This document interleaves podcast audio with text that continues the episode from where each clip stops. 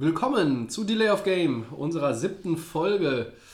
Ja, wir sind mittendrin in den Playoffs und äh, heute die Stammbesetzung alleine. Ich begrüße den Christian. Hallo Tobi. Christian, wir haben vier Wildcard-Spiele gesehen. Wir haben sie zusammen gesehen. Wir haben ähm, guten Football gesehen und vielleicht auch äh, weniger guten, was äh, manchmal an der Konstellation der Teams gelegen hat, manchmal vielleicht auch an anderen Dingen. Das wollen wir alles aufarbeiten und natürlich dann auch aufs Divisional Weekend gucken, wo ja dann die ganzen Top-Gesetzten auch eingreifen werden. Ja, ähm, Wildcard Weekend, äh, wir gehen auch da nochmal, glaube ich, chronologisch vor. Sehr gut, ja. Äh, Weil es vielleicht auch äh, so, ähm, ja. Dann vergisst man auch nichts. Äh, dann vergisst man hat nichts. alles drin.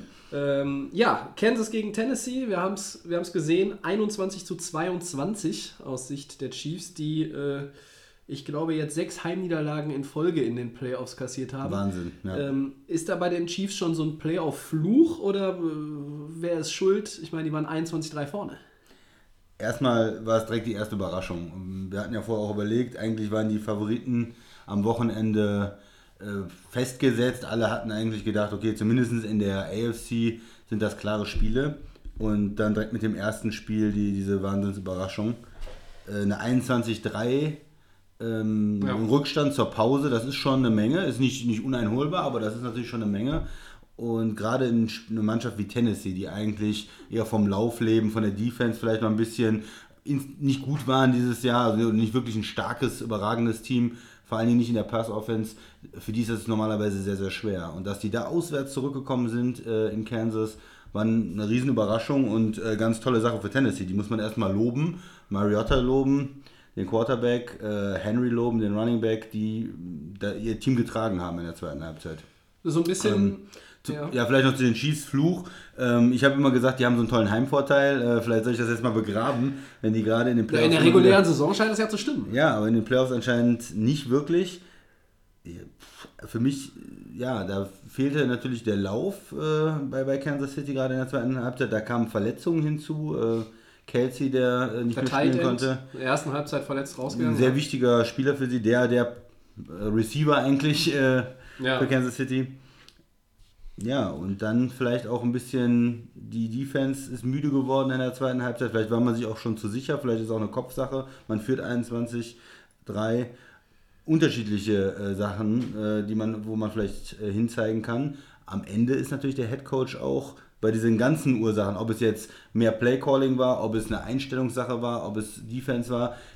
Andy Reid, der Head Coach, der ähm, ist da in der Verantwortung bei so einer Niederlage. Ja. Für mich, ja. Das ist, der muss sein Team irgendwann wieder wachrütteln, der muss vielleicht äh, dann mit dem Offensive oder Defensive Koordinator reden und sagen, komm, wir müssen in die oder die Richtung gehen. Ähm, ja, wobei ich noch nicht, noch nicht so den einen Punkt gesehen habe. Also man, kann- das erste, was mir eingefallen ist, ist, dass sie zu wenig gelaufen sind, dass sie äh, Hand zu wenig den Ball gegeben haben. Aber auf der anderen Seite hatten sie auch sehr wenig Möglichkeiten in der zweiten Halbzeit. Tennessee hat da sehr, sehr lange Drives gehabt, hat äh, immer die Defense auf dem Feld gehalten und da war es für, für Kansas City dann auch schwer. Ähm, Wie, wie hast du es gesehen? Ja, ähm, eigentlich ja ähnlich. Ich hatte auch ja lange Zeit nicht das Gefühl, dass da ähm, Tennessee irgendwas ausrichten kann. Ähm, auswärts, gerade auch wenn sie hinten sind, ähm, dann, dann sind sie nicht dafür bekannt, dass sie äh, mit, mit Rückständen gut spielen können. Das hatten wir auch im Vorfeld ja schon gesagt. Äh, wenn sie hinten liegen, vielleicht 10, vielleicht 14 Punkte, dann haben wir sie im Grunde genommen schon begraben. Ja. Ähm, da lagen wir mal wieder falsch. Äh, da blicke ich nochmal auf den Zettel von letzter Woche, äh, auch mit dem Max. Äh, da hatten wir dreimal Kansas City. Ja. Und eigentlich sah es auch im vierten Quarter ja immer noch so aus, als würden sie es gewinnen. Ja. Der Vorsprung wurde zwar geringer, aber man hatte sich das irgendwie nicht so richtig vorstellen können, dass das Spiel tatsächlich komplett kippt. Ähm, ein Punkt ist natürlich jetzt super wenig und äh, klingt ja jetzt auch so, es war, war ja auch letztlich dann eng. Ähm, mich hat aber auch irgendwo irritiert, dass Kansas in der zweiten Hälfte äh, offensiv wirklich gar nicht mehr äh, fast stattgefunden hat. Also ähm, äh, ein, zwei Pässe wurden, wurden vielleicht noch fallen gelassen. Ich kann mich, glaube ich, an ein Play mit, mit Wilson erinnern. Ähm, Alex Smith hat gut gespielt. Ähm, der hat eh seine beste Saison gespielt, der Quarterback der Chiefs in diesem Jahr, fand ich. Äh, 24 von 33 Pässen angebracht, 264 Yards, zwei Touchdowns. Das muss kein, reichen. kein Ballverlust. Ja. Das ist solide, das ist, das ist nicht nur solide, ist gut. Ähm, Tennessee hat es natürlich dann irgendwie die, die sind irgendwie gar nicht aus ihrer Rolle gefallen. Also die sind weiterhin stur an ihrem Konzept Das fand ich gut. Ent, entlang gelaufen. Genau. Ähm, und, und entlang laufen ist das richtige Stichwort. Also Henry ist 23 Mal gelaufen, hatte am Ende 156 Yards äh, und den Score. Das ist stark. Und das ist das, was mir heute nochmal eingefallen ist. Viele Mannschaften, die dann im dritten Quarter zurückliegen, die werden vielleicht panisch, die versuchen vielleicht irgendwas zu machen, was sie nicht können. Die, wir, wir müssen jetzt passen, wir müssen, die Zeit läuft uns davon.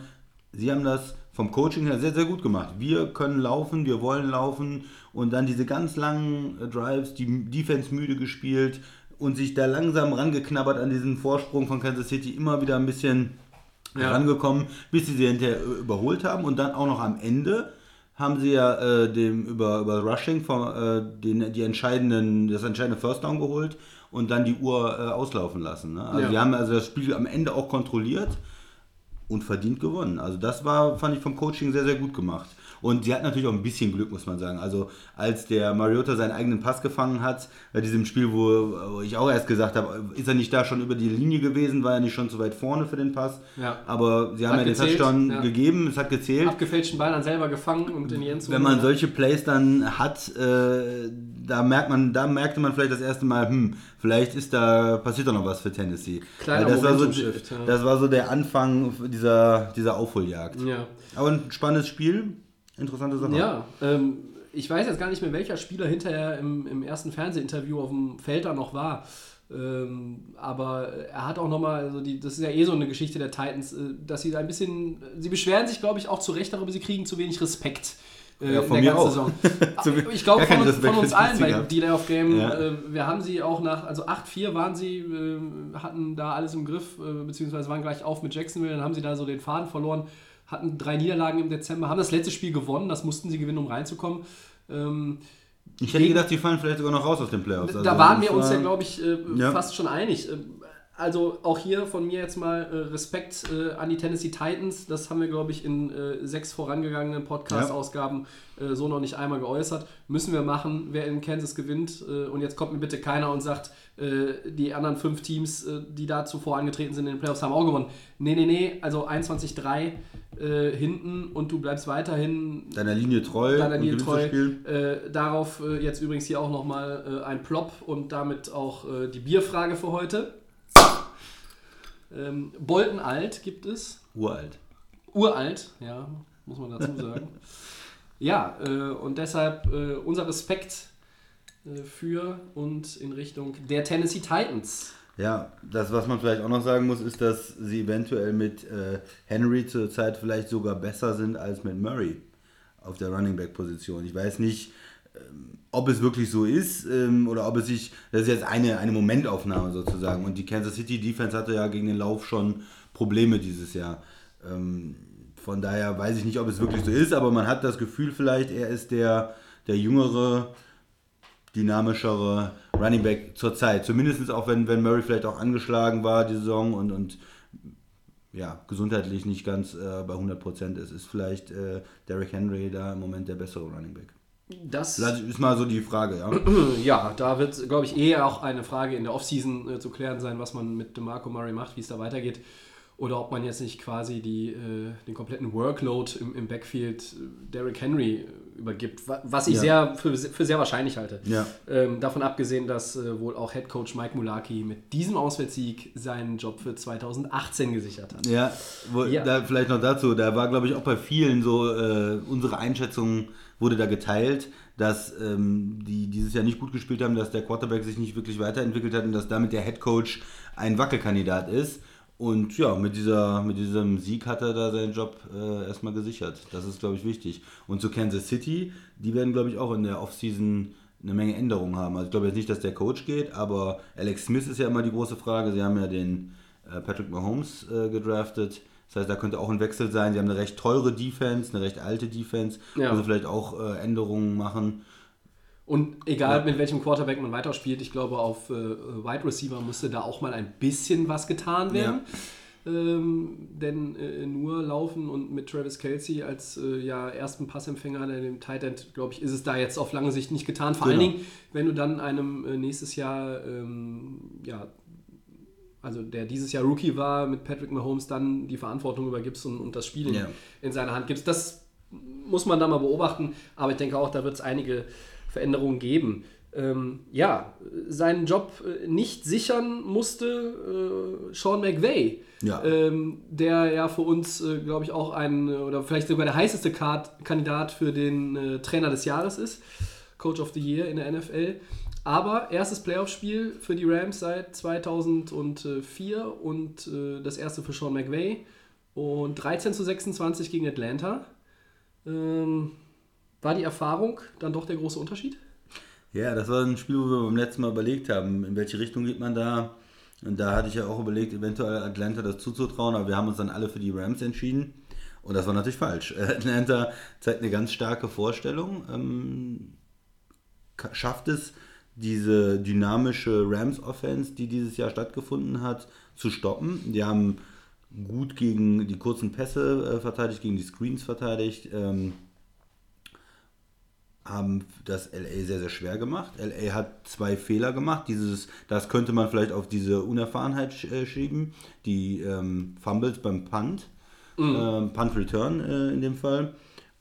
Das war natürlich schon mal wichtig in der ersten Halbzeit und dadurch ist, äh, sind die Rams nie so richtig in Schwung gekommen. Diese tolle Offense, die kam irgendwie nicht ins Laufen. Und obwohl die Defense zum Teil ordentlich gespielt hat gegen Atlanta, ähm, auch Druck gemacht hat auf Matt Ryan, konnte Atlanta da sehr lange Drives machen und dann in der zweiten Halbzeit die, die Rams Defense müde spielen. Und die kamen dann nicht mehr zurück. Ähm, wie hast du denn deine Rams gesehen? Also das war so für mich... Äh, ja, ähm, ich habe es ja schon, schon am Sonntag auch nochmal gesagt, als wir dann äh, die anderen Spiele geguckt haben. Man hatte, das Spiel ging um Viertel nach zwei in der Nacht los und um halb drei hatte ich äh, eigentlich schon den Eindruck, äh, die Rams werden das Spiel nicht gewinnen.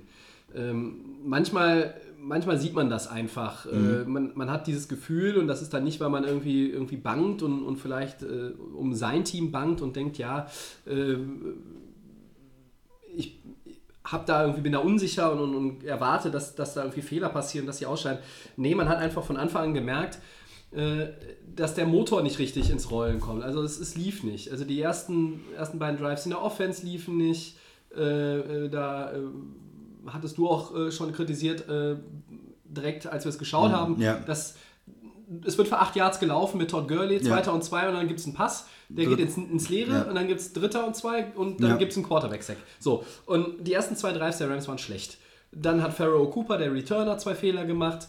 Ähm, Atlanta hat den Ball nicht verloren und die Rams sind die ganze Zeit hinterhergelaufen. Und sie haben es zwischendurch immer mal wieder vom Ergebnis spannend gemacht, aber trotzdem hatte ich nie das Gefühl, dass sie das Spiel wirklich gewinnen. Ähm, einfach auch, weil vielleicht so die Balance gefehlt hat. Man hat irgendwie, ja, letztlich tatsächlich auf, auf Kosten des Laufspiels versucht, äh, Jared Goff und, und das Passspiel zu etablieren. Äh, Sammy Watkins hat einen Ball gefangen, glaube ich. Der war überhaupt kein Faktor. Cooper Cup hat in äh, der ersten Halbzeit schon wieder, der Rookie hat schon wieder zwei äh, fallen lassen. Ja. Ähm, Robert Woods war sehr stark, hat über 100 Yards gehabt, aber die Rams hatten nur 16 Run-Plays, Atlanta dagegen 39 und passend dazu die Statistik Ballbesitz. Die Rams hatten 22,5 Minuten den Ball, das heißt Atlanta hatte über 37 Minuten Ballbesitz. Und wenn du das Da spielst du die Defense müde, ja, ne? und das, was du schon gesagt hast, also ich mich, war natürlich darüber enttäuscht über das Ergebnis ähm, und hatte mir da auch mehr erwartet. Ähm, ein offeneres Spiel und eigentlich auch äh, war ich mir, wie Max und, und du auch, sicher, dass, dass LA das Spiel gewinnen wird. Ähm, ja, aber letztlich Atlanta hat das Ding verdient gewonnen. Keine Ja. Frage. Also die sahen halt, die, die Rams sahen halt äh, sehr, sehr gut aus. In, in, in der, in der, am Ende der Saison sahen sie, vor allen Dingen mit dem Spiel in Seattle, da dachte man, boah, die Offense, die ist quasi gar nicht zu stoppen. Und auch gerade die, die Lauf-Offense, also, ähm, dann der, der Gurley, wenn man sich das anguckt und sieht, wie dieses 8 Yards on First Down oder 4 Yards oder 6 Yards, dann denkt man sich, habe ich halt immer gedacht, warum läuft er nicht weiter? Warum, klar, du sagtest dann auch, vielleicht will er den Quarterback ins Spiel bringen, den darf man nicht, ne, dem, dem nicht kalt werden lassen sozusagen, den muss man auch mal äh, versuchen ins Spiel zu bringen, aber für mich sah es immer so aus, er hätte, wenn er einfach Gurley mindestens äh, 10 Möglichkeiten mehr gegeben hätte, äh, das Spiel besser in den Griff bekommen. Dann hätte man vielleicht auch mal die Möglichkeit gehabt, auf First Down zu passen. Ja. Ein bisschen anderes Playcalling hätte ich da besser gefunden. Aber gut, ein super kreativer Coach, der dieses Jahr äh, toll gecoacht hat und jetzt kommt man an und kritisiert ihn im, im Wildcat Game. Ich weiß nicht, ob es richtig ist. Aber für, Es mich, glaub ich, für mich war es so wenig gelaufen, ja. Ja, So wenig Girl. Ich glaube, da sind wir uns auch einig, aber insgesamt äh, müsste es bei den Rams auch als, als Lernprozess verbucht werden. Ähm, nach so langer Zeit und äh, mit einem äh, Running Back im, im dritten Jahr erstes Playoff-Spiel, mit einem Quarterback im zweiten Jahr erstes Playoff-Spiel, mit einem äh, ersten Jahre, also ähm, Head Coach im ersten Jahr Playoff-Spiel, Playoff-Debüt. So und ich glaube, die, ähm, der Grundstock und, und erstmal das, das Fundament, das ist bei den Rams ja gegeben und das wird, glaube ich, äh, in den nächsten Jahren, wenn denn alle gesund bleiben und man vielleicht noch punktuell sich, sich ein, ein bisschen verbessert, glaube ich, kann man in der Division äh, oben mitmischen weiterhin. Ja. Also Ja, ein. Playoff-Platz äh, sollte in den nächsten Jahren eigentlich auch regelmäßig der Fall sein. Ähm, vielleicht ist diese Mannschaft irgendwann auch mal so weit, äh, ja, ein, zwei Runden weiterzukommen oder den ganz großen Wurf zu landen. Äh, das Potenzial ist da.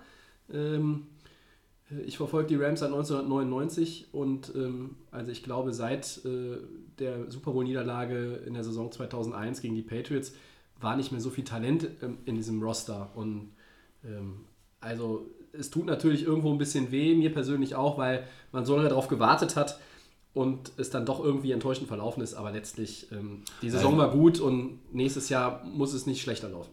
Ja, ich glaube, die, die optimale Saison wäre dann noch gewesen, wenn man das erste Playoff-Spiel zu Hause gewinnt, auch für die Fans in Los Angeles, um sich da weiter zu etablieren. Hättest du ihnen in Minnesota was zugetraut? ich hätte Da, da wärst du ja hingegangen sonst. Ja, ich hätte ihnen auch was zugetraut in Minnesota. Ja, also ich nach nämlich dem, nicht. Nach dem, ich ich sag mal so, wie sie am Ende der Saison gespielt haben, mit der Offense, der Defense, hätte ich ihnen auch in Minnesota was zugetraut. Nicht als Favorit, aber vielleicht 30% Chance auch in Minnesota was, Okay. äh, was Ja. zu machen. Nur so wie sie jetzt gegen Atlanta gespielt haben, das war in der Offense äh, einfach zu wenig. Ne? Das, das hat nicht gereicht. Ja, Und wie gesagt, nochmal zu Atlanta. Über die muss man äh, was Positives sagen. Die haben gegen Carolina gewonnen, um in die Playoffs reinzukommen. ja. Wir haben jetzt wieder ähm, bei den Rams ein sehr ausgeglichenes, starkes Spiel gemacht. Und wir haben sieben ihrer letzten neun Spiele jetzt inklusive des Playoff-Spiels gewonnen. Also die sind, äh, Die sind jetzt heiß, Ja. ne? Die spielen auch Da in der Defense sehr gut. Ja. ja, viel Spaß den Eagles äh, wünschen wir an der Sehr Stelle schwer, schon ja. mal. Da kommen wir dann gleich drauf. Ähm, das war zu wenig, hast du eben gesagt und hast die Rams angesprochen. Mhm. Äh, das klingt auch so ein bisschen nach dem Stichwort für das Spiel Jacksonville, die am Ende 10 Punkte hatten, gegen Buffalo. Die hatten dann drei Punkte. Das macht ergo äh, 13. Jacksonville weiter in einem Spiel, wo es zusammen 13 Punkte gab. Ähm, sind aus deiner Sicht Spiele mit solchen Scores auch gut anzuschauen? Und, oder wie, wie hast du das empfunden? Oder war das äh, so gesehen eigentlich das schlechteste Playoff-Spiel? Und hast du diesen Verlauf so erwartet? Den Verlauf konnte man natürlich ein Stück weit erwarten, weil Jacksonville lebt von der Defense. Die haben ja eine der besten Abwehrreihen der Liga. Dieses Jahr vor allen Dingen die Pass-Defense.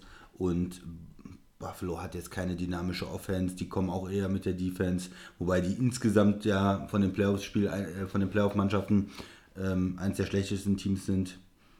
Oder das vielleicht das schlechteste Team waren. Vorher hätte man vielleicht noch gesagt Tennessee, aber mittlerweile muss man vielleicht sagen, sie waren wirklich das Team, was noch mit Glück reingekommen ist. Und da konnte man das Spiel irgendwo schon erwarten. Solange das Spiel spannend ist, äh, finde ich es eigentlich kein schlechtes äh, Playoff-Spiel. Also auch wenn da nicht so viel Offense war, wenn da viele ähm, Punts waren, wenn vielleicht auch ein paar Fehler drin waren, kein gutes Quarterback-Play. Trotzdem, die, die auch, ich kann mir auch ein Spiel angucken, wo es mehr äh, um die Defense geht, wenn es am Ende spannend ist. Im letzten Drive hatten, hatte Buffalo noch die Chance auszugleichen. Die Von ja daher da, ja. ähm, Ja, ja. fand ich es als Playoff-Spiel doch ansehnlich. Hat mir eigentlich schon Spaß gemacht, das zu gucken. Ähm, wir reden ja nachher auch nochmal über Jacksonville, aber ähm, dann vielleicht mit einem anderen Ansatz. Ähm, Blake Bortles, äh, wir hatten es am Sonntag äh, natürlich schon beim, beim Schauen auch, auch mitbekommen und uns äh, im Hinterkopf schon notiert für heute. Äh, 88 äh, Rush Yards vom Quarterback der Jaguars, 87 hat er geworfen, also nochmal ein weniger. Hat den einzigen Touchdown des, des Spiels dann auch geworfen.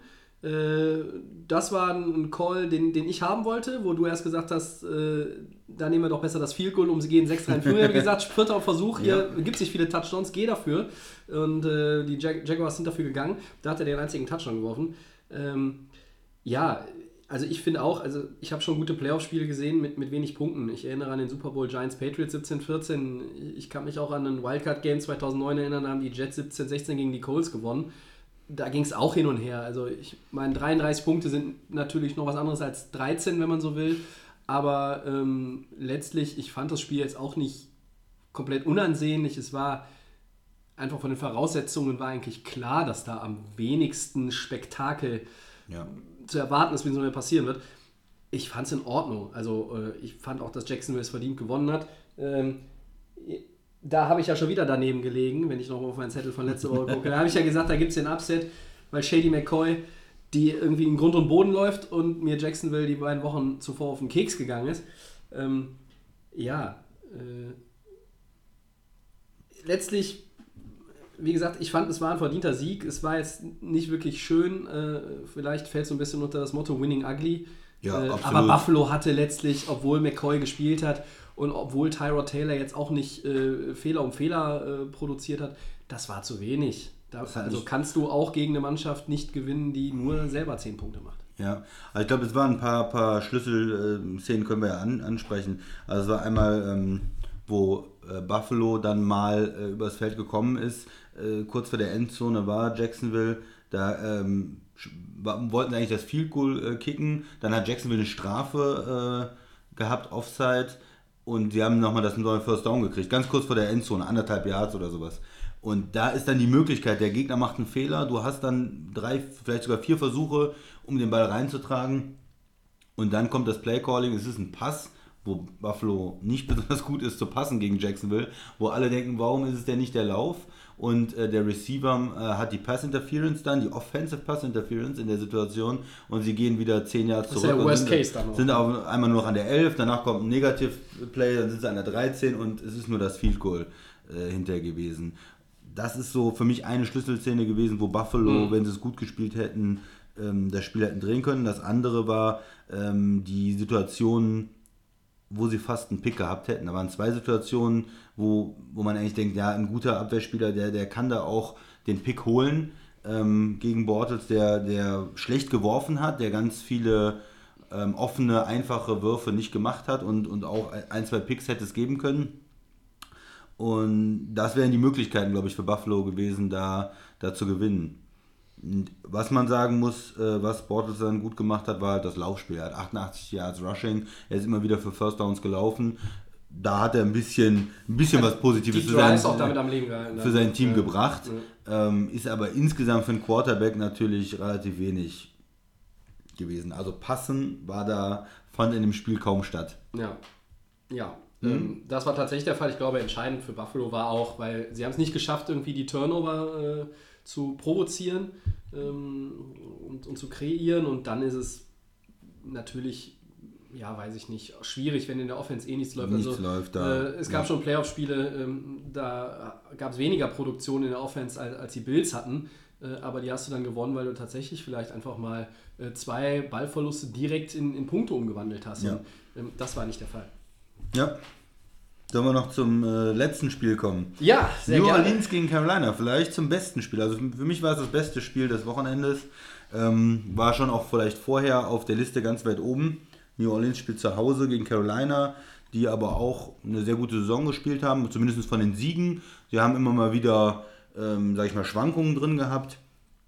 Cam Newton hat sehr gute Spiele gemacht, hat schlechtere Spiele gemacht und die haben halt in New Orleans versucht zu gewinnen. Und das Spiel war ähm, erstmal ganz untypisch für die Saison, weil New Orleans ist eigentlich bei beiden Siegen, auch gegen Carolina, ähm, hat sich total auf den Lauf verlassen, ist mit den beiden Running Backs unheimlich viele Yards erlaufen. Und das war jetzt nicht der Fall. Carolina konnte den Run sehr, sehr gut stoppen, haben wenig zugelassen da. Aber es war ein äh, Drew Brees-Spiel. Äh, da, Ja. Dadurch, ja. Er hat dann die Big Plays gehabt, äh, die, die Receiver gut eingesetzt, ähm, sehr gut gespielt. Carolina hat dagegen gehalten. Cam Newton hat auch sehr gut gespielt. Und das war ja, ich hatte bei dem äh, Spiel ja auf Carolina ge gesetzt. Ja, da hatte ich aber Ja, was richtig. ja, und das- Sonntagabend dann am Ende noch. Ich finde den Tipp immer noch ganz okay, weil wir haben, ich habe Ja. gesagt, da brauchen wir den guten Cam Newton und den haben wir auch gesehen. Also er hat dann auch, Ja. ähm, es ist nochmal rangekommen, es war ganz eng am Ende und sie haben dann in aussichtsreicher äh, Position, wenn sie den Touchdown zur Führung oder zum Sieg gehabt hätten, kurz Ja. vor Schluss, ähm, hat er dann eine, eine Ja. Intentional Grounding Strafe gekriegt und einen Sack und dann war das Spiel für New Orleans ge, äh, gewonnen. Aber sie mussten bis zum Ende äh, zittern. Es war ein sehr knappes Spiel. Ja, 31-26 für die Saints. Ähm, Ja. Ach, das habe ich noch nicht gesagt, ja. Ja, kein Problem. Äh, aufmerksame Podcast-Hörer äh, werden das Spiel wahrscheinlich auch verfolgt haben oder zumindest das Ergebnis ja kennen. Ähm, die vielen Field Goals, äh, glaube ich, haben Carolina so dann auch den Sieg gekostet, beziehungsweise haben auch dem, dem Spiel dann diesen Verlauf gegeben. Also die ersten vier Scores von Carolina waren Field Goals von Ja. Graham Gano, der sogar das erste davon verschossen hat aus aussichtsreicher Position Also fünfmal versucht, quasi fünf, versucht, Drives. ja. Und äh, das ist natürlich dann gegen äh, ja, eine hochzylindrige Offensive wie die der New Orleans Saints, Ja, gerade auswärts, nicht- wenn man bei denen im Dom antritt, äh, zu wenig. Und, und ähm, diese Szene am Ende, äh, da gab es noch ein bisschen Diskussion. Ähm, also ich hatte, der, der letzte Drive kommt, weil, weil New Orleans es auch nicht clever gespielt hat. Sie hatten äh, diesen vierten Versuch äh, knapp Ja. hinter der Mittellinie Ja. und dann statt zu panten, äh, geht Sean Payton dafür. Erst täuscht das an, äh, will sie ins Abseits ziehen, dann wird die Auszeit genommen, weil, weil Carolina nicht drauf Ja. reinfällt. Dann wird darüber diskutiert und Sean Payton, der Headcoach, schickt äh, Breeze wieder raus in die Offense und äh, das Play war völliger Murks und das war ein Turnover und Downs. Und, Nee, äh, es war sogar eine es war eine Interception. Ja. Ähm, Aber ich sag mal. die eigentlich, ja, eigentlich sogar noch ein Fehler war von Carolina, Ja. weil wenn der Verteidiger den Ball einfach nur auf den Boden äh, äh, blockt, Schlägt, dann kriegen sie ja den Ball 15 Yards weiter vorne. Ähm, eigentlich noch super ärgerlich. Äh, letztlich war es, glaube ich, nicht die entscheidende Situation, sondern die kam ja dann äh, 50 Sekunden vor dem Ende. Ähm, Zweiter und 10 äh, für Carolina. Die waren schon an der 21-Jahr-Linie von New Orleans, brauchen den Touchdown und dann gibt es diese, dieses Play, wo es dann Intentional Grounding gegen Newton gibt. Du verlierst das Down, du verlierst 10 Sekunden, weil du äh, natürlich keine Auszeit mehr hast und, und, und Uhr Ende- fängt wieder an zu Uhr laufen läuft noch. wieder und du bist Dritter und 23 und damit war im Grunde der Rhythmus dieses Drives, der gut aussah am Ende plötzlich, auch wieder, der war damit weg und äh, New Orleans ist damit, äh, ja, wirklich, die haben den, den Sieg äh, ja dann irgendwo ein bisschen gestohlen, finde ich, oder beziehungsweise sind damit entkommen, weil ich das Gefühl hatte, äh, so in den letzten Minuten, Carolina hat schon Druck gemacht. Jetzt ja, kommt ja. die Defense von den Saints auch nicht mehr äh, so durch. Da kommt jetzt auch nicht mehr irgendwie vielleicht dieses entscheidende Play, was den Drive irgendwie ja, äh, aus dem Rhythmus bringt, beziehungsweise sogar beenden könnte. Und am Ende, ja, äh, war der Call für dich denn, denn korrekt? Ja, ich- ich denke mal, also ich bin immer ein Freund davon, dass äh, versuchen, das Spiel zu entscheiden. Und du kannst natürlich in der Situation panten. Mit einem guten Panther kannst du, sagen wir mal, vielleicht an die, an die 10 yard linie Du gehst jetzt nochmal zurück. Zu dem, ja, ja ich Zu wollte erstmal zu zu dem dem ersten Play, ja, ja, ja, zu dem ja. Sean Payton Ja. Play. Ähm, die den Ball an die 10 bringen, das ist ein bisschen äh, Field äh, Possession, ja, aber man hatte schon die ganze Zeit das Gefühl, dass äh, New Orleans eigentlich nicht mehr so richtig stoppen kann. Also die, die können die Panther eigentlich nicht richtig stoppen, die Panther kommen, Panthers kommen übers Feld. Und, Die auch ihre ähm, zwei Touchdowns im vierten Quarter hatten. Genau, und da die Idee, naja, ob ich jetzt, äh, wenn ich wirklich dieses First Down hole, dann ist das Spiel entschieden. Dann brauche ich mich mit der Defense Das ist nicht mehr richtig, be- ja. beschäftigen. Und dann zu sagen, okay, ich versuche es und, und dass Breeze den Ball wirft in der Situation, das ist eh ein Force Down, okay, kein Problem. Und dass die dann sogar den Pick nehmen, was ein kleiner Fehler von dem Carolina-Spieler ist. Äh, und dann, dann sprichst du dann hinterher nur noch über vielleicht 15 Yards oder was, Ja. ich weiß es nicht, 20 Yards in der Situation mit der anderen Option, das Spiel zu gewinnen, wenn es eine Completion ist, finde ich dann finde ich dann noch okay. Ähm, ich kann mit dem Call leben. So, dann gehen wir, gehen wir weiter. Äh, nur, äh, ähm, Carolina hat dann den Ball, kommt nach vorne. Es, es, es war, ich habe es ein paar Mal versucht mir anzugucken. Also erstmal, ich finde, es ist kein Receiver. Also sind immer die zwei Fragen: Ist ein Receiver da, den er eigentlich anwirft, dass es kein Intentional Grounding ist, oder ist er outside der Tackle Box? Dass Ja. er als, als, als Quarterback Meiner, ähm, meiner Meinung nach ist. kein Receiver da und er war inside äh, der Pocket. So, genau. Erstmal die Frage Receiver. Ich sehe da keinen Receiver, der nah genug ist. Ähm, von daher, das ist, glaube ich, klar. Dann mit der Tacklebox, das ist ein bisschen schwer zu sehen, weil es ist auch für die Schiedsrichter dann schwierig. Ne? Die O-Line bewegt sich dann und man, man muss schauen, wie es aussieht. Ich finde, man kann es dann geben. Also ich hätte, ich finde so von der Tacklebox her gesehen, finde ich, ist es okay. Es Ja. ist halt der Call auf dem ich hätte auch nicht, wenn man den irgendwie jetzt nochmal als Videoschiedsrichter bewertet, was anderes gesagt. Aber ich hätte auch gesagt, man, kann, es- man könnte es auch anders äh, sehen eventuell. Aber von daher völlig okay, was die Schiedsrichter gemacht haben. Und dann äh, vielleicht auch nochmal bei dem letzten Spielzug, was ich auch ganz gut fand, das war noch ein kleiner Blitz. Ne? Die kamen noch mit einem mit mindestens vier Rushern. Beim Fourth Down dann. Ja. Und einer Ja. war, also es waren so drei Mann in der Line und dann kam noch ein Linebacker oder ein Defensive Back und die haben ja dann wirklich auch den Sack von Cam Newton gemacht im letzten Spielzug. So, das finde ich immer noch ganz wichtig, dass man dann auch nicht nur sich drauf ausruht und sagt, okay, es ist jetzt Dritter und 23 oder was es auch immer war und wir machen das schon irgendwie, wie vielleicht Baltimore das gemacht hat Ja. gegen Cincinnati. Das hat ja gut Ähm, funktioniert, wie wir wissen. sondern dass man da auch nochmal äh, gezielt einen, zwei Spieler vielleicht ähm, bringt, die, die Late Blitz oder sowas, dass äh, der Quarterback da nicht so viel Zeit hat und äh, das Spiel dann die Defense entscheiden konnte. Ja. Äh, beide Mannschaften gut gespielt. New Orleans hat äh, mit Drew Brees, der ganz viele tolle Pässe angebracht hat, dann das Spiel am Ende für mich aber auch verdient gewonnen. Also es hätten beide Mannschaften verdient gehabt, aber ich ähm, denke, Carolina hat einen guten Fight geliefert und New Orleans kommt in die nächste Runde. Verdient, ja. So ist es. Das war das Wildcard Weekend. Ähm, machen wir weiter mit unserem äh, beliebten Spielchen Over Under. Ähm, ja, und dann geht es ja in Richtung kommendes Wochenende. Ähm, ja, jetzt ist es offiziell. Äh, hat am Samstag noch dieses wunderbare Chiefs-Spiel äh, kommentiert. rumgeeiert ist er auch, ja. Und äh, fünf, fünf Minuten später äh, war quasi schon die offizielle Pressemitteilung raus, Ja. äh, die uns dann auch erreicht hat. Äh, John Gruden ist erwartungsgemäß der neue Head Coach der Oakland Raiders, die ja irgendwann dann demnächst auch mal nach Las Vegas umziehen. Zehn Jahresvertrag, 100 Millionen Dollar. Ja, da hat irgendjemand mal die Tage gesagt, äh, was könnte dann eigentlich Bill Belichick fordern, aber gut. Ja. Ähm, der wird, glaube ich, eh nur in Hoodies bezahlt. Ja, äh, Over-Under. John Gruden mit den Raiders. Nächste Saison, Christian, mehr oder weniger als 8,5 Siege. Tja, ich gehe mal, ich geh mal auf weniger. Ui, okay. Ja, ich habe in, in dieser Saison von Oakland sehr wenig gesehen. Dieses Jahr was mich 6-10, um das nochmal äh, so Ja. anzumerken. Ja. irgendwie positiv auf die neue Saison ähm, stimmt. In der Defense haben sie nicht viel. Sie haben einen guten Defender, den, den Mac da, den Ja. Linebacker, Defensive End, Ja. was er auch immer spielt. Ja, sonst in der Offense, Cooper äh, äh, schwach dieses Jahr. Äh, K, hm, auch irgendwie sich zurückentwickelt, was schon. ja. Von daher ähm, Skittles Freund Beast Mode Marshawn Lynch jetzt auch nicht so konstant. auch nicht so Ähm, wirklich konstant. Und ähm, vielleicht auch die Fans nicht mehr so ganz involviert. Das ist das letzte Jahr dann in Oakland, zwei oder das Ja. vorletzte. Gehen sie 19 oder 20 nach. Hm. Hm, vielleicht das Haben vorletzte. ich haben weiß nicht richtig recherchiert ein, heute. eins der letzten beiden Jahre äh, Ja, in, ja. In, äh, in Oakland, bevor sie dann nach Vegas gehen. Von daher, und der Coach selber, der jetzt zehn Jahre, glaube ich, nicht gecoacht hat. Ja, richtig. Ähm, Zehn Jahre lang jetzt als äh, bei ESPN als ähm, Kommentator und, und Experte der, der Footballspiele.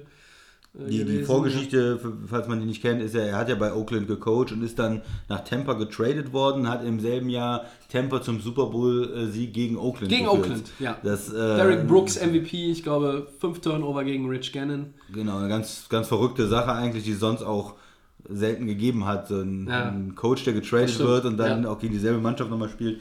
Ähm, ja, aber ich weiß nicht, ob er denn jetzt wirklich jetzt aktuell der Coach ist, der jetzt dieses vielleicht verunsicherte äh, Oakland-Team da ähm, nach vorne führen kann. Also Ja, ich sag also, mal weniger. Was ist denn ähm, deine Meinung? Ich- glaube, ähm, ich glaube, es werden mehr.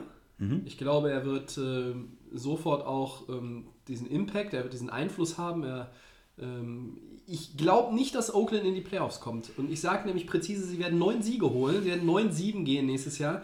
Die werden sich damit signifikant verbessern gegenüber den sechs Siegen und zehn Niederlagen in dieser Saison. Aber sie werden nicht in die Playoffs kommen. Aber ich glaube, hier gehe ich genau knapp drüber und sage, John Gruden äh, wird zumindest den Winning Record mit den Raiders holen äh, und dieses Team wieder, ja, versuchen auf die Beine zu, zu bringen und, und, und in die richtige Richtung zu lenken. Ich glaube aber nicht, dass es schon äh, die richtige Richtung auch mit den Playoffs verbunden sein werden. Okay, ja. Ähm, was sagst du denn, erreichen mehr oder weniger als zweieinhalb Teams, die jetzt ausgeschieden sind, von den Vieren, nächstes Jahr wieder die Playoffs?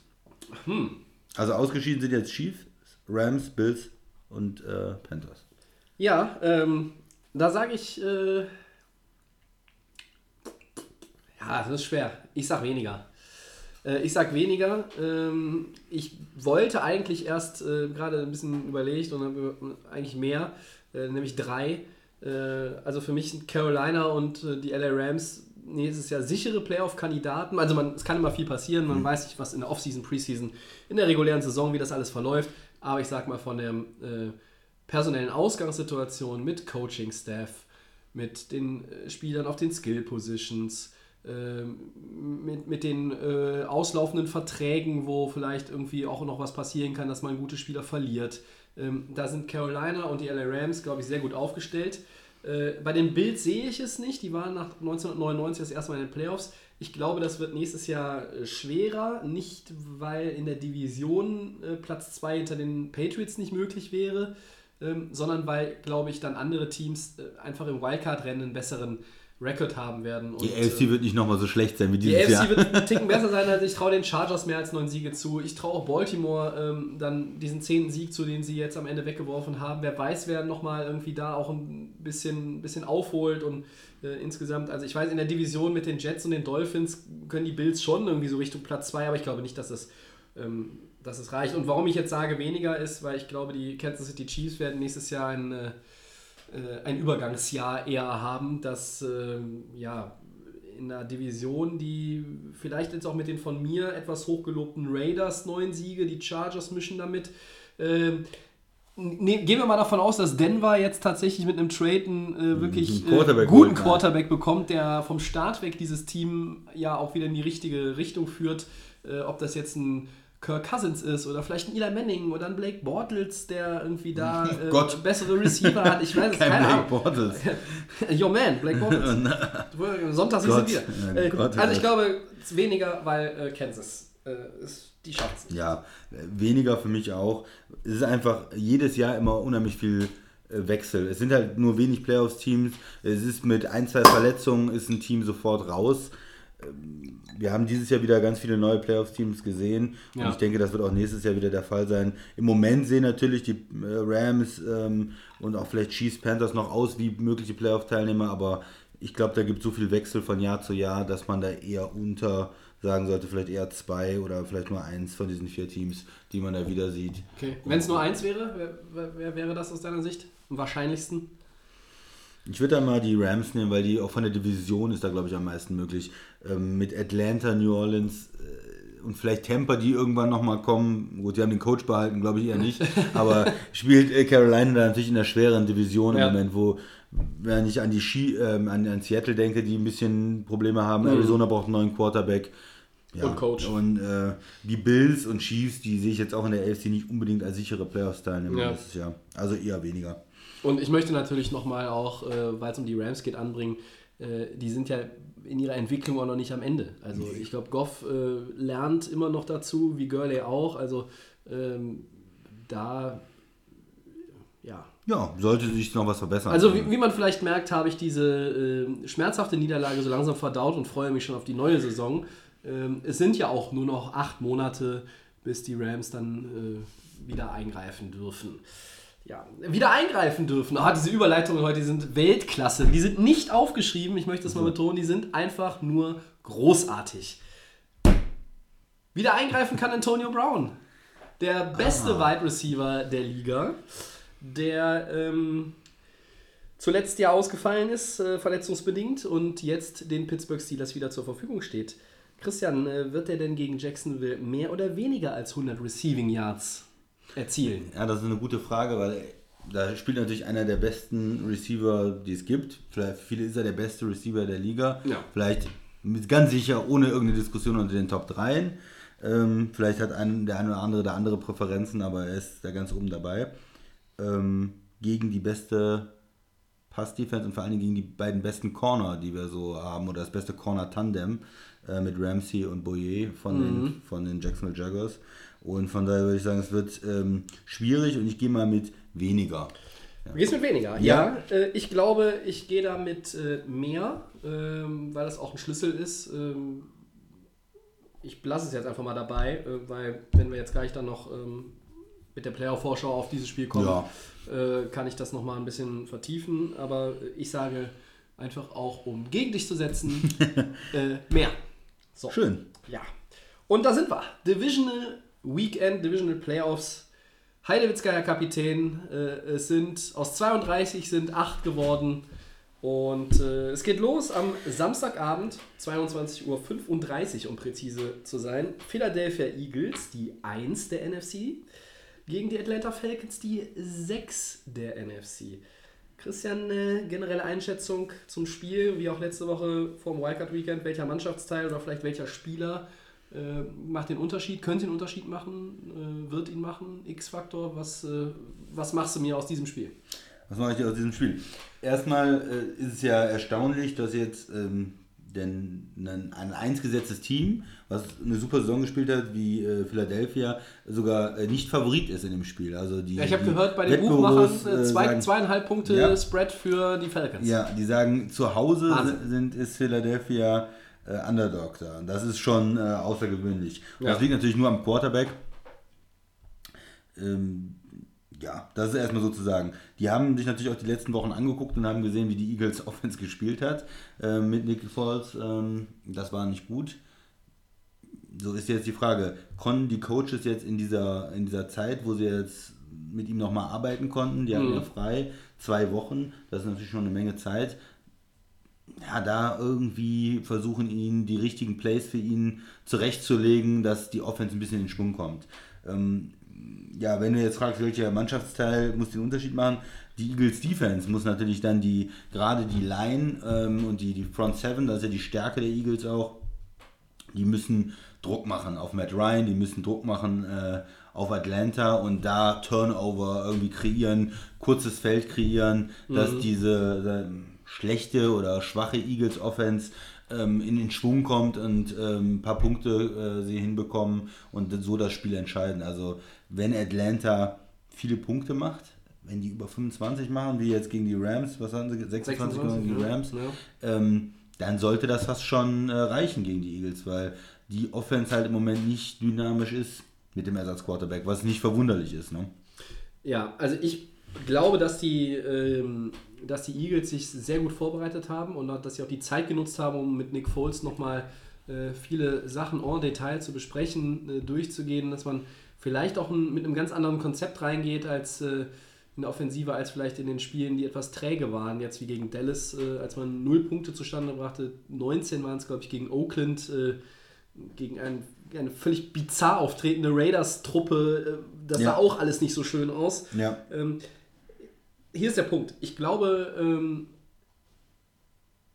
dass die Eagles durchaus viel punkten werden. Ich glaube, dass, dass es ihnen gelingen wird, ähm, selber über 24, vielleicht sogar über 27, 28 Punkte, vielleicht an der 30 zu kratzen. Ich glaube aber, dass Atlanta sich so langsam auf der anderen Seite in einen, äh, ich, also ich bin fernab von Rausch, aber ähm, äh, die haben sich zumindest so in den Rhythmus gespielt ähm, und wirken auf mich nie, natürlich nicht so explosiv und, und spektakulär wie letztes Jahr, als sie bis in den Super Bowl marschiert sind, aber äh, jetzt, das, ich habe die ganze Zeit auch gegen die Rams auf einen Fehler gewartet. Von Freeman, von Coleman, vielleicht mal einen Ball Fumble, fallen ja. lassen. Vielleicht, dass Matt Ryan mal irgendwie einen, einen, einen zurückgefallenen Linebacker übersieht oder irgendwas. Nein, äh, keine Turnover. Die haben so gut, ich meine, die hatten ah, 37 Minuten den Ball. Das Ja. ist eine Menge Holz. Das Ja. ist fast zwei Drittel des Spiels. Und äh, in einem, so einem Spiel auswärts gegen ähm, eine Top 10 Defense wie die Rams, äh, also für mich sind sie eine Top 10 Defense gewesen, das ist wieder ein anderes Fass. Atlanta, ja. ich will nicht sagen, da wächst was zusammen, das ist auch so ein blöder Ausdruck, aber da kommt jetzt so, das ist ein anderes Atlanta-Team als in der ersten Saisonhälfte. Und äh, trotzdem haben alle so ein bisschen Zweifel gehabt, aber dieses Spiel bei den Rams hat jetzt auch mal gezeigt, die sind da, die sind auf den Punkt, sind die nicht nur motiviert, sondern die sind auch top vorbereitet, die sind zur Stelle. Ich glaube, ähm, schauen wir mal auf Matt Ryan. Ähm, der hat äh, ein 102.4 Quarterback-Rating in seiner Karriere. Äh, es gibt nur zwei Quarterbacks, die ein besseres Rating in den Playoffs in, in ihrer Karriere hatten. Bart Starr, ich glaube, der hat mal mit den Packers äh, Ja. unter Vince Lombardi den ersten Super Ja. Bowl gewonnen als Quarterback. Und äh, der von mir sehr geschätzte legendäre Kurt Warner, äh, zweimal im Super Bowl mit den Rams. Da ist kein Peyton Manning, da ist kein Drew Brees, da ist kein Tom Brady in, dieser, in diesem Trio drin. Äh, Matt Ryan ist in den Playoffs einfach stark. Und ich glaube, dass er, er ist der X-Faktor für mich. Also da gehe ich ganz klassisch mit dem Quarterback. Matt Ryan, dem traue ich zu, dieses Spiel für die Falcons zu gewinnen. Äh, und auch wenn der Sascha jetzt natürlich laut Buh schreien würde und es vielleicht sogar gerade tut, Atlanta gewinnt das Ding. Du gehst auf Atlanta. Ja, ich habe ja eh Ja. schon eine klassische äh, Fehlstartbilanz hier mit 1-3. Was soll der Käse? Ich gehe mit den Falcons. Ja, ich gehe mal mit Philly. Und zwar glaube ich, dass manchmal so Teams unterschätzt werden. Ne? Die haben eine, eine ganze Woche oder äh, zwei Wochen dann insgesamt Zeit. Und in, in, wenn ich noch kurz einhaken darf, und sie haben halt mit 13 Siegen auch einen Franchise-Rekord aufgestellt in der regulären Saison. Also ich denke, dass äh, der Coaching-Staff da auch hingehen wird und sagt, pass mal auf, Freunde, also jetzt guckt doch mal bitte auch auf eure Zahlen. Die sind zwar im Grunde nichts wert, aber als Motivation äh, können sie vielleicht noch mal dienen. Ne? Ja, ich, ich glaube, dass die, die Defense von Philly das Spiel äh, entscheiden kann und entscheiden wird. Dass Atlanta hat zwar jetzt ein sehr, sehr gutes Spiel gemacht, keine Turnover, aber dass sie in Philly, dass es ein bisschen anders aussieht, dass sie da vielleicht ähm, doch mal ein bisschen straucheln und dass dann Philly vielleicht auch mal im Defensive Touchdown dazu beiträgt, dass die Offense ein bisschen in Schwung kommt und dass die Offense auch ein paar Plays, äh, dass sie ein paar Plays finden, die äh, Nick Foles machen kann. Er ist ja gar nicht so ein schlechter Quarterback. Er hat ja auch schon mal ganz ordentlich gespielt für, ähm, Ja. für Chip Kelly zum Beispiel. Ähm, ja, ich denke mal, Philly gewinnt das Ding. Okay. Was wahrscheinlich wieder ein Pick ist, der ein Desaster wird, wenn der. Ja gut, einer von, beiden, einer von uns beiden wird ja, wird ja daneben liegen. wirft, aber aber äh, es ist, gut. Es, Für den Sascha, sage ich Philly. es, wirkt, es wirkt auf den ersten ähm, Blick, wenn man halt Atlanta im Gesamtkontext der Saison sieht und jetzt Philadelphia mit dem Verlust von Carson Wentz, wirkt es, ein, also ohne jetzt respektlos zu sein, es wirkt ein bisschen wie das Playoff-Spiel, äh, das jetzt so den wenigsten Reiz hat am, Ja. am Wochenende. Ja. Ja. Äh, aber ich glaube, es könnte äh, mindestens eines der zwei besseren werden, vielleicht sogar das Beste, weil wenn, ich glaube, wenn beide Offensiven äh, den Rhythmus haben und, und reinkommen, also beide über 30 Punkte, halte ich nicht für ausgeschlossen. Und dann sage ich, äh, trotz des guten Spiels von Nick Foles, dass, dass ich sehr äh, stark erwarte, wird Matt Ryan am Ende den Unterschied machen. Ja, wenn es ein High-Scoring-Game wird, glaube ich, äh, das, das spricht natürlich immer für den besseren Quarterback dann auch am Ende. Ja, oder Ähm, Atlanta ist hinten und dann gibt es am Ende das Play von der Defense von Philly, was du äh, schon Ja. so ein bisschen prophezeist. Alles möglich. Ne? Alles möglich. Ich bin gespannt, ja. Äh, zwei vielleicht mal. Äh, das zweite Spiel ist dann New England gegen Tennessee. In New England natürlich, Nummer 1 der äh, AFC. Sonntag äh, ist es dann bei uns schon 2.15 Uhr, Nacht von Samstag auf Sonntag. Tobi, wie sieht's da aus? Deine äh, erste Einschätzung. Tennessee, die sind jetzt am Laufen, die haben in Kansas City den äh, Rückstand weggemacht. Ja. Äh, die laufen dann auch über New England. Oder wie sieht das aus? Ja, also, ähm, also ich habe mir sagen lassen, es gibt äh, viele Titans-Fans äh, in äh, unserem Umfeld, habe ich da jetzt auch einige gehört. Und ich weiß, es gibt viele Titan- Titans-Fans in Deutschland, aber es gibt natürlich massiv Patriots-Fans in Deutschland. Das ist ja fast so ein bisschen, ich schimpfe ja immer so ein bisschen, dass es fast wie, als wenn man Fan vom FC Bayern wäre. Ähm, aber ähm, ich mache es an der Stelle erstmal kurz, bevor ich den Ball auf deine Seite schiebe. Patriots. Patriots, Ja. Patriots, Patriots, all the way. äh, ganz ehrlich, ähm, No Love for the Titans, äh, das war so ein bisschen ja das Motto der Saison, ähm, auch bei uns. Ähm, allen Respekt habe hab ich Ihnen eben schon gegeben, aber äh, Entschuldigung, liebe Freunde äh, aus Nashville, auch wenn ihr das erste Team seit Detroit 1957 gewesen seid, das auswärts 18 Punkte in den Playoffs aufholt, also das ist ja auch mal eine nette Statistik. Ähm, aber ich bitte euch, also neun Divisionstitel in Folge, NFL-Rekord. Tom Brady, 25 Playoff-Siege, NFL-Rekord. 14 der letzten 15 AFC East-Titel gingen nach New England. Ist wahrscheinlich auch noch ein Playoff-Rekord. Vielleicht sind das sogar zwei in einem, ich weiß es nicht. Ganz ehrlich, wie, wie, soll, wie soll das nicht Ja, New pass England auf. gewinnen? Nein, das, ist- das ist doch ganz einfach. Guck mal, Kansas City hatte jetzt eine extrem schlechte ähm, Defense gegen den Lauf. Da waren sie, glaube ich, eins der schlechtesten Teams der Liga. New England ist aber auch eins der schlechtesten Teams gegen den Lauf. Ja, aber Die haben sehr große Probleme auf, auf, auf Linebacker gehabt, viele Verletzte, ähm, Auch in der, in der Line äh, hatten sie Probleme. Da, die haben ja Leute getradet in den letzten Jahren. Ähm, Chandler Jones zum Beispiel, Collins zum Beispiel, ähm, Ninkovic oder wie er heißt. Merkt, merkt ihr das? Da kommt jemand um die Ecke und versucht hier einen, einen, einen Fall aufzumachen, äh, der, ja. Ja, ich meine, die, die haben jetzt noch vielleicht ein paar gute Corner oder Safeties, aber da vorne, da ist es schon ein bisschen am Bröckeln. Und dann kommt so eine Mannschaft mit einer starken O-Line und einem Running Back. Die können doch dagegen die Patriots laufen. Und das ist doch das Erfolgsrezept. Tom Brady schön auf der Seitenlinie lassen, an der Seitenlinie lassen, laufen, laufen, laufen, die Uhr äh, runternehmen, die Defense müde spielen. Uh, ah, ja. Überzeugt dich das noch nicht ganz? Nee, mich überzeugt das nicht. Einfach, einfach aus drei Punkten. Gillette Stadium, Bill Belichick, Tom Brady. Das reicht schon. Wenn du willst, gibt es noch beschissenes Wetter oben drauf. Also wenn es da schneit, dann äh, wird das ein mega Blowout.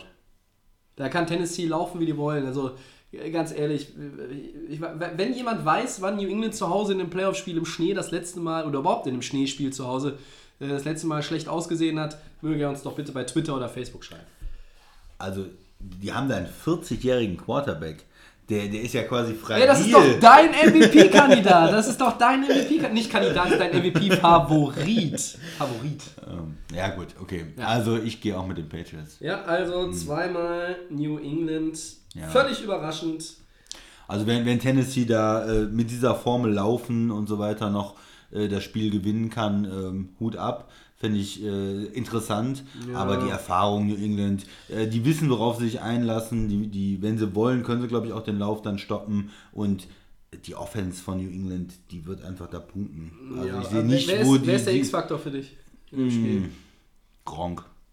Gronk. Das gronkelt. Ja, Gronk kann man immer nehmen. Äh, Das ist für alle die, die mit diesem Spitznamen bzw. dieser Abkürzung nichts anzufangen wissen, das ist Rob Gronkowski, der ja, All-Pro Tight End, äh, 78-facher Pro Bowler, glaube ich schon, äh, alle Tight End Rekorde äh, dieser Liga äh, und auch auf allen anderen Planeten aufgestellt. Tight End der Patriots. Das ist Christians X-Faktor. Äh, Ich gehe mit äh, einem anderen X-Faktor, muss es aber leider, also ich muss es doppeln. Ich gehe mit den Kollegen White und Lewis, Running Back Duo der New England Patriots. Ähm, Ich glaube nämlich, dass die viel mehr Yards auf dem Boden machen werden, die Patriots, als alle glauben. Und das ist so ein bisschen, das wird so ein bisschen auch dazu recht führen. ausgeglichen dieses Jahr auch. Ne? Spielen, spielen da auch viele Ja. Backs. Ja. Ja, wobei man ja immer bei New England, äh, man hat ja nie, selten, also letztes Jahr LeGarrette Blount, aber man hat auch dieses Jahr, wie so häufig in den letzten 15, 16, 17 Jahren immer so das Gefühl, so einen wirklich überdurchschnittlichen Running Back haben sie nicht in ihren Reihen. Ähm, manchmal wird man den Leuten da jetzt auch, oder es ist auch ungerecht den, den Spielern gegenüber, die vielleicht dann doch auch mehr Potenzial haben, als sie da häufig zeigen können, einfach weil, weil ja, die Art und Weise der Offensive verteilt, ja ne? Anders ist. Ne? Aber verteilt, ja. das wären dann so meine X-Faktoren. Ja. Vielleicht, äh, so wrong. Die haben ihn ja sehr geschont dieses Jahr. Sie haben ja oft ihn gar nicht die ganze Zeit eingesetzt, äh, so viel, weil sie natürlich auch Angst haben, dass er sich irgendwo verletzt. Von Ja. seiner Spielweise her ist er, er ist fit. verletzt gewesen. Er ist jetzt absolut fit und gerade in dem Spiel gegen Pittsburgh hat man gesehen, wenn sie wirklich brauchen, wenn es um die Wurst geht, dann ist es der, Ja. ist es der gefährlichste Mann in der Offense, würde ich Ja. sagen. Und zur Not kann man ja die Bälle ein bisschen lasch aufpumpen, das funktioniert ja auch noch. ja. Frag mal die Colts. Ja, ja, ja, ja. Wo waren die eigentlich dieses Jahr? Haben die mitgespielt in der NFL? Nee, Nein. weiß man nicht, ne? Gut. Ja, mitgespielt haben aber. Oh, wieder so eine Überleitung. Okay, lassen wir das. Äh, Pittsburgh gegen Jacksonville, das ist dann unser Spiel am Sonntag 19.05 Uhr. Die Nummer 2 der AFC gegen die Nummer 3 der AFC. Ähm, ja, Christian, was erwarten wir da? Das erste Duell in dieser Saison ging ja mit 30 zu 9 an die Jaguars. Ich, es war irgendwann im Oktober. Fünf Interceptions äh, hat äh, der Kollege Roethlisberger da geworfen. Zwei wurden direkt zum Touchdown zurückgetragen. Ähm, Das war so ziemlich das schlechteste Spiel seiner Karriere, wo er danach sich auch gefragt hat, ob er er überhaupt noch Ob es noch in sich hat. Ja. Ähm, er hat ja vor der Saison schon mal über Aufhören gesprochen, hat einen ja, holprigen Sch- Start der Saison gehabt, wo unter anderem dieses Jacksonville-Spiel dann auch drin war. Hat sich dann in der Saison sehr gesteigert. Mm, Insgesamt ist die Pittsburgh Offense jetzt äh, ins Laufen gekommen, die ja unheimlich viele talentierte Spieler hat. Mm, Ja, kann so ein Spiel. Es ist natürlich ein interessantes Spiel, weil eigentlich würde man sagen, Pittsburgh zu Hause, die haben, sind Favorit, aber man hat immer dieses erste Spiel im Hinterkopf, wo Jacksonville mit der Defense so, ja, so viel Probleme bereitet hat, dass sie das Spiel da locker für sich entscheiden konnten. Mhm. Mhm. Ich glaube trotzdem nicht, dass sie das irgendwie wiederholen können, dass sie also ich glaube, die Defense wird gut spielen und würde es Pittsburgh auch schwer machen. Vielleicht wirft er auch nochmal zwei Picks. Aber es werden nicht Picks für Touchdowns sein. Es wird nicht unbedingt so dominant. Es sind nicht fünf Picks. Da ist auch immer, wenn man fünf Interceptions hat in dem Spiel, ist auch ein bisschen Glück dabei. Und das wird man nicht mehr so. Ähm Auf der ähm, anderen Seite wird auch Pittsburgh, glaube ich, äh, vielleicht mehr Turnover von, von Blake Bortles kreieren können, provozieren können als die Buffalo Bills. Genau, das ist, das ist die andere Sache. Da wollte ich gleich noch auf ja, die andere sorry, Seite okay, kommen. Ja. ja. kein Problem. Ähm, also, dass da die Offense von Pittsburgh äh, erfolgreicher sein wird. Und was du jetzt schon gesagt hast, umgekehrt, wie soll denn Jacksonville überhaupt viel scoren? Also, wenn man zu Hause äh, gegen Buffalo 10 Punkte hinbekommt und es eine wirklich zähe Geschichte ist, ja, Fournette ist auch nicht gegen Buffalo wirklich ins Laufen gekommen. Das äh, wäre so derjenige, der mir dann natürlich einfällt, der, der, es tragen der kann. Spieler, der es tragen kann. Ja. Pittsburghs Defense ist nicht schlecht. Die haben natürlich da die eine oder andere Verletzungsproblematik, aber insgesamt haben sie eine gute Defense. Ja, wie, wie soll das gehen für Jacksonville? Wo sollen die Punkte herkommen? Das ist die große Frage. Ja. Und ähm, man hat jetzt wieder gesehen, ja, Bortles ist äh, scheint es so. Also er hat jetzt wieder ein schlechtes Spiel gemacht und die letzten drei Spiele scheint er nicht in der Lage zu sein, äh, mit seinem Arm entscheidend positive Beiträge zu leisten. Und ich glaube auch, dass der, na, die Coaches ihm nicht hundertprozentig vertrauen. Mhm. Und dann wird es natürlich im Playoffs-Spiel äh, sehr schwer. Also würde mich sehr überraschen, wenn er ein sehr gutes Spiel hat und mehrere Touchdowns hat und, und über 300 Yards oder sowas, sondern ich glaube, er wird Probleme haben, er wird Picks werfen Turnover haben und äh, Pittsburgh wird das Ding gewinnen. Also ich schließe mich erstmal das schon mal vor, vorweg, ich schließe mich auch an. Also wir werden beide auf Pittsburgh tippen äh, an dieser Stelle. Ähm, ich glaube, dass beide Mannschaften Turnover haben werden. Ähm, ich glaube auch, dass Pittsburgh das Spiel gewinnen kann, obwohl sie vielleicht zwei haben und die Jaguars nur ein oder drei und zwei. Das mhm. halte ich auch noch für möglich. Weil ich denke, wenn, wenn alle offensiven Elemente der Steelers äh, werden da sein. Man weiß nicht genau, wie fit ist Brown, aber ich denke schon, durch die Bye Week, die sie hatten, äh, dürfte er da jetzt äh, schon nah an 100% sein. Wir haben Le'Veon Bell, wir haben Roethlisberger, der hat sich immer weiter gesteigert. Wir haben diese äh, von uns auch schon angesprochenen äh, Receiver, die auf diesen äh, All-Go-Routes, die, die tief gehen können, Eli Rogers, wir haben Juju Smith-Schuster, wir haben Tavis Bryant, ähm, da sind sehr, sehr viele äh, Waffen, in Anführungszeichen, die die Steelers haben, mit denen Jacksonville natürlich eine Offensive überhaupt nicht konkurrieren kann. Das, ist, ja. das steht außer Frage. So, ähm, ich glaube, bei Jacksonville muss halt extrem viel mit dem Lauf funktionieren, damit man da irgendwie in diesem Spiel mit drin hängen kann. Also ja. ich kann mir nicht vorstellen, dass das, äh, dass die irgendwie äh, deutlich in Führung gehen und dann Pittsburgh plötzlich hinterher rennen. Das kann, also sehe ich so nicht. Ähm, und einfach auch nochmal, äh, wir sind zwar jetzt in der zweiten Runde und sie haben jetzt dieses, dieses eine Spiel ja auch letzte Woche gewonnen und haben diese Erfahrung schon mal gesammelt in diesem äh, Wir müssen gewinnen, sonst die Saison vorbei Szenario, aber ähm, ich bin ja wieder auch äh, von der NFL mit Zahlen versorgt worden. Äh, Pittsburgh seit 2002 elfmal in den Playoffs, nur New England häufiger drin. Ähm, Brown, das hatte ich vorhin auch schon gesagt, dass er, dass er mehr als 100 Yards machen wird. Er hatte in diesem ehrlich gesagt, Drecksspiel von ja, den Steelers ja. äh, in, im Oktober hatte der 10 Bälle gefangen für 157 Yards. Ja, obwohl die nur drei Field Goals gemacht haben. So, also ähm, da sehe ich definitiv mehr auch gegen die starken Corner, weil äh, dann wird, sich, wird er sich in den Slot stellen und ähm, ich glaube, dass Mike Tomlin und, und Todd Haley, der Offensive Coordinator, die werden sich auch schon überlegt haben, wie sie gerade die beiden Corner, ich, ja, wie soll man sagen, attackieren können, beziehungsweise auch beschäftigen können. Mhm. Und wenn du die du musst denen irgendwie Denksportaufgaben stellen, mhm. indem du vielleicht mal den Brown nicht nach außen stellst, indem du äh, total variable äh, Sets ausspielst und äh, ich glaube, das werden Sachen sein, wo auch am Ende dann das Coaching zugunsten von Pittsburgh ist und deshalb werden sie das Spiel gewinnen. Ne? Und Antonio Brown, wie wichtig der ist, ähm, noch ein letztes Mal Zahlen. Äh, in den letzten äh, fünf Jahren 582 Receptions, 7848 Yards, dieses Jahr trotz der Verletzung auch äh, die meisten unter allen Receivern in der NFL. Ja, ähm, das ist der X-Faktor. Pittsburgh. Christian, Pittsburgh.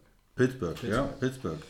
X-Faktor äh, würde ich sonst äh, sagen, ähm, vielleicht äh, Bell noch eher, dass er, ähm, wenn, man, wenn man das Laufspiel ähm, hinbekommt und er ist ja wirklich ein, einer der besten äh, auf seiner Position auch in der Liga, dass man da äh, Jacksonville die Defense-Line und diese Pass-Rusher, die sie haben, die wollen ja immer sacken und, und greifen mhm. den Quarterback an, dass man die mit dem Laufspiel beschäftigt, dass man ähm, da immer mal wieder gute, ähm, ja, gute Yards holt, vielleicht da 5, da 10, da 15 und dass er dem Spiel so ein bisschen seinen Stempel auch aufdrücken kann. Mhm. Ja. So soll es sein. Ja. Minnesota, New ja. Orleans. Sonntag, 22.40 Uhr. Ja. Oder Norlands, wie ich gehört habe.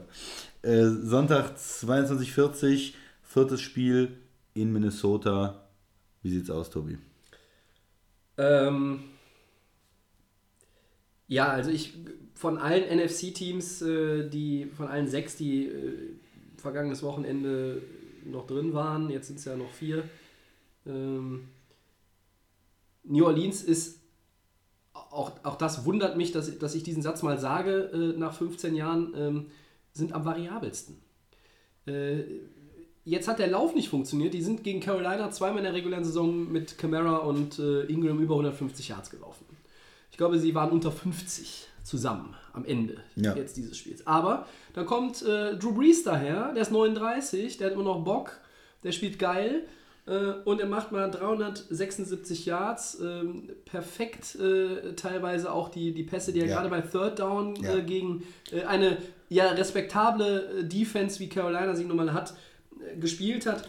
Super toll. Da waren, waren, hat mich wirklich beeindruckt zum Teil lange Bälle dabei, äh, die, ja. die perfekt waren. Ja. Ich habe einen, einen Play in Erinnerung, wo er ähm, aus der Pocket äh, zur Seite geht und ein, ein, ein Liner äh, da ihm hinterherläuft und der dann im Laufen seitlich den Ball dann irgendwo, weiß ich nicht, 35 Yards äh, zum, zum Receiver anbringt. Also das ja. war ganz, ganz, ganz stark, was er gespielt hat. Ähm, und also da, die, die Saints können halt irgendwie auf beide, beide Arten äh, ein Spiel gewinnen. Und ähm, die Defense ist äh, auch, glaube ich, jetzt so von den Zahlen und auch vom insgesamt vom Auftreten, vom Spielen, von der Möglichkeit, auch ein Big Play ähm, zu forcieren, äh, gehört dieses, dieser Squad zu den besseren der letzten zehn Jahre, die New Orleans zur Verfügung hatte. Äh, Rookie, ja, Rookie Cornerback Marshawn Lattimore ist äh, also im Grunde genommen könnte man Camara den Offensive Rookie of the Year und ihm den Defensive ja. Rookie of the Year geben, dann würden beide äh, nach New Orleans gehen. Äh, das wird aber jetzt Sean Payton und auch Drew Brees nicht die Bohne interessieren am Sonntag. Ähm, bevor ich meinen Tipp abgebe schon und dir das überlasse, mhm. wie du das siehst, von mir bekommt Minnesota eigentlich immer nur Credit für ihre Defense. Aber man muss auch mal sagen, Case Keenum spielt ein super Jahr. Also da kam Bridgewater nicht rechtzeitig wieder auf die Beine nach einem ganz schweren Kreuzbandriss äh, und was weiß ich, was er sich noch gerissen ja. hat äh, im Knie. Äh, dann ist der Sam Bradford kaputt gegangen, äh, dann kam Case Keenum, äh, der hat dieses Team übernommen, der hat dieses Team äh, zu Platz 2 geführt in der NFC, zu einem souveränen Divisionssieg in der NFC North. Ja. Immer wenn der Mann ein Rating von über 100 hatte, das war achtmal der Fall, haben sie gewonnen, achtmal. Hm. Das ist Wahnsinn. Ähm, und ich glaube, oder ich habe eigentlich, nee, anders, ich habe gesagt, in Minnesota gewinnt keiner. Weil die sind zu Hause bärenstark. Die Defense ist die beste, die es gibt. Die ist besser als die von Jacksonville. Ich denke, dass äh, Xavier Rhodes auch der beste Cornerback der NFL ist. Ruf mal Ramsey an, dann ist ja. Ja, ja. Aber ähm, ich traue New Orleans von allen Teams, die in die NFC Playoffs eingezogen sind, am meisten zu. Ja. Soll ich es jetzt schon raushauen oder soll ich erst warten, bis du soweit bist? Ja, dann, dann machen wir. Es war jetzt alles ein bisschen, bisschen zäh, aber äh, ich versuche so ein bisschen halt auch zu sagen, ähm, also ich tue jetzt Minnesota nicht irgendwie als ein Team ab, das irgendwie nur mit der Defense da irgendwie in die Position gekommen ist, in der sie sind. Case Keenum, großer Respekt. Äh, war auch mal teilweise von einigen Experten ins MVP-Race äh, geschmissen worden, auch nicht zu Unrecht. Letztlich ist es dann irgendwo vielleicht nicht ganz von den Zahlen auf dem obersten Level, wie, wie andere sie hatten. Äh, aber äh, Minnesota ist ein bärenstarkes Team und das ist super schwer da zu gewinnen. Genau. Also ich würde erstmal anfangen mit dem, mit dem Coach. Zimmer, der da der, der, der Head Coach geworden ist, der früher bei ähm, Defensive Coordinator bei äh, Cincinnati, glaube ich, hat er früher mal Ja, ja. gehabt. Und der ist, hat da eine unheimlich äh, gute Mentalität reingebracht in die Vikings, die äh, in den letzten Jahren, jetzt wo er da ist, er ist der Defensive äh, Guru, sag ich mal, der, der, die Ja, haben absolut. viele hohe Draft Picks in die Defense investiert und die sehr, sehr gut spielen, die konstant spielen. Vielleicht gegenüber Jacksonville, was wie du es gesagt hast, noch ausgeglichener sind. Also die können auch gut gegen den Run spielen, können gut gegen den Pass spielen. Die haben eigentlich in der Defense überhaupt keine Schwäche. Äh, haben, glaube ich, die, die wenigsten Punkte auch kassiert dieses Jahr von allen äh, Abwehrreihen. Also von daher, das ist die Grundlage von dem Spiel. Und da haben sie jetzt dazu diese, äh, dieses Jahr äh, auf einmal noch diesen äh, Case Keenum gefunden, der auf einem hohen Niveau als Quarterback spielt. Die Wide Receiver haben sich unheimlich weiterentwickelt mit dem äh, Thielen, der, der auch sehr, sehr gut spielt. Und Stefan Dix noch. Stefan Dix, Tight End haben sie, also sie haben auch Waffen in der Offensive jetzt auf einmal, wo sie auch aber ein Punkte bisschen machen können. unterschätzt trotzdem so allgemein auf die Liga gesehen. Ja, ja. Nach wie vor. Ja, schon. Ähm, für mich sind sie, also die Minnesota, dadurch, dass bei Philly der Quarterback ausfällt, erstmal der Top-Favorit in der NFC. Da müssen, auch wenn wir jetzt gesehen haben, New Orleans und Atlanta haben stark gespielt, sind sie für mi- mich da die, die Referenz erstmal. Und deshalb Recht. ich habe ein schlechtes Gefühl gegen, äh, gegen Drew Brees äh, zu tippen, weil man hat ja gesehen, wozu er imstande ist. Aber bei einem Heimspiel gehe ich da mit Minnesota, ähm, weil ich erstmal, weil man vielleicht auch manchmal vergisst nach, der, nach den Wildcard-Spielen, ja, jetzt oh, New Orleans, äh, super, Atlanta, super, vergisst auch, wie stark die Vikings waren. Und die waren diese Saison sehr, sehr stark. Und da bleibe ich lieber bei Minnesota für den Tipp. Weil ich auch vermute, du tippst auf dein, auf dein äh, Team New Orleans. Ähm, ja, ich tippe auf die Saints, aber ähm, ehrlich gesagt nur aus zwei Gründen, die jetzt normalerweise nicht dazu reichen dürften, ähm, hier irgendwie einen Fall, Fall zu stricken, äh, der die Saints jetzt irgendwie in die bessere Position bringt. Also der Favorit sind die Vikings. Ähm, erstmal tippe ich nur auf die Saints äh, in, in erster Linie oder beziehungsweise in zweiter Linie, um gegen dich zu tippen. Das ist schon mal klar. Danke. Äh, sehr gerne. Ja. Und ähm, der andere Grund ist, ich habe ja mal gesagt, Philly als Bye-Week-Team vielleicht ein bisschen aus dem Rhythmus nach, dem, nach der freien Woche. Dann habe ich auch mal gesagt, Pittsburgh ist vielleicht auch gefährdet. Ich könnte mir aber vorstellen, dass bei den Vikings in der Offensive vielleicht ein bisschen so Rost der angesetzt Rost angesetzt hat. Und das könnte dazu führen, ich glaube, so gut die Defense der Vikings ist, die Saints sind in der Lage, gegen diese Mannschaft 24 Punkte zu machen. Und ich weiß nicht, ob Minnesota das dann, also den traue ich das Stimmt. auch zu, aber ich gehe mit den Saints. Gut. Äh, die Playoffs waren für mich jetzt schon, äh, hatten jetzt schon zwei Überraschungen und ich glaube, da sehen wir noch eine weitere am Wochenende. Gut. Haben wir zwei gleiche, zwei unterschiedliche. X-Faktor für mich übrigens äh, Cameron Jordan, Defensive End der Saints. Ich glaube, äh, wenn es ihm gelingt, häufiger mal durchzubrechen äh, gegen, den, gegen den Tackle äh, und Case Keenum mal irgendwie zu zeigen, äh, wie der Rasen schmeckt, äh, dann wird da auch ganz schnell so ein bisschen äh, die Stabilität verloren gehen. Ja, Dein ich nehme dann, äh, Harrison Smith, der Safety von den Vikings. Gut, der aber- ein sehr, sehr guter Spieler ist und vielleicht den entscheidenden Pick ähm, da holen kann gegen Drew Brees auch. Sehr interessant. Lesen kann. Sehr interessant. Ja, dann kommen wir äh, zu Four Downs und machen damit die heutige Ausgabe zu. Erstes Down, mehr Rushing Yards am Samstag. Beziehungsweise für uns ist ja schon Sonntag. New Englands Running Backs insgesamt. Schmeiß ruhig noch Brady mit rein, alle. Oder Titans Running Back Derrick Henry alleine. Ähm, New England. Ja, schließe mich an. New England, ich glaube, dass, dass, äh, dass sie schon relativ viele Yards auf Boden holen. Selbst wenn Henry äh, in Richtung 150 marschiert, ich könnte mir vorstellen, dass New England da sogar noch mehr macht. Zweites Down. Gibt es in deinen Augen eine Chance, dass Bill Belichick die Patriots nach der Saison möglicherweise verlassen könnte? Es soll da ein bisschen Unstimmigkeiten mit Robert Kraft, dem Owner, und auch mit Tom Brady geben oder auch nicht. Da gab es so einen ESPN-Bericht. Ja. Glaubst du, da gibt es eine Chance?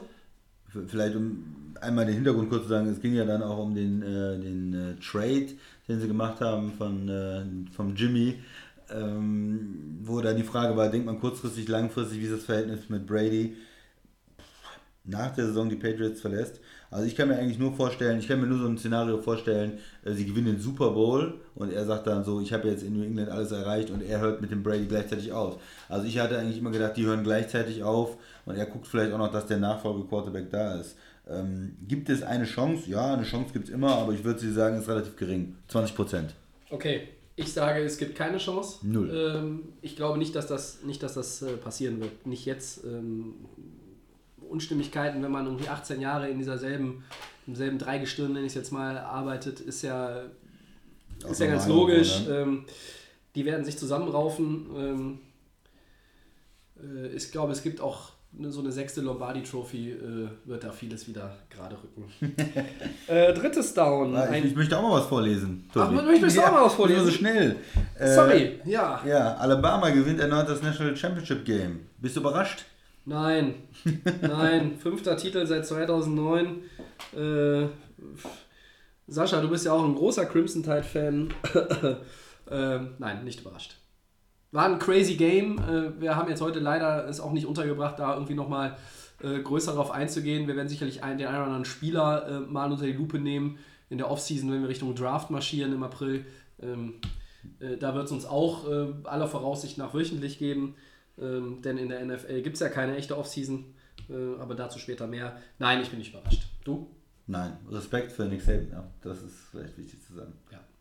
Gut. Dann, Gibt es letzten- am Wochenende, dann ich auch den letzten, danke. Sorry, Gibt ja. es am Wochenende ein oder mehrere Spiele, die in die Verlängerung gehen, Tobi? Nein, keines. Keines. Alle in regulärer Zeit Ach, beendet. Nee, da sage ich mal, es gibt auf jeden Fall eins. Okay, und welches? Ah, Minnesota New Orleans. Uh, New Orleans, richtig lange, Sonntagnacht noch. ja. Oh, Ja. Nee, Ja. ich glaube nicht. ja, gut. Wir werden es uns, werden es uns anschauen, langsam. Ja, wir sind durch. Das war die siebte Folge von Delay of Game. Wir haben dann jetzt doch etwas früher aufgenommen als letzte Woche angekündigt. Äh, Es wird kein Stören, uns hat es nicht gestört. Ähm, nächste Woche sind wir wieder da, entweder Dienstag oder Mittwoch. Das werden unsere zahlreichen PR-Termine äh, dann bestimmen, die wir sonst noch zu absolvieren haben. Ich bedanke mich wie immer beim Christian Vielen Dank, Tobi. und ähm, Nächste Woche vielleicht wieder zu dritt. nächste Woche vielleicht wieder zu dritt. Genau. Da gucken wir mal, wer da verfügbar ist. Und ja, Dann diskutieren wir die Niederlage der Patriots. dann diskutieren wir die Niederlage der Patriots, möglicherweise. Oder den 48 zu 3 Blowout-Win. Also viel Spaß am. Wochenende. Macht's gut. Ciao. Bis dahin.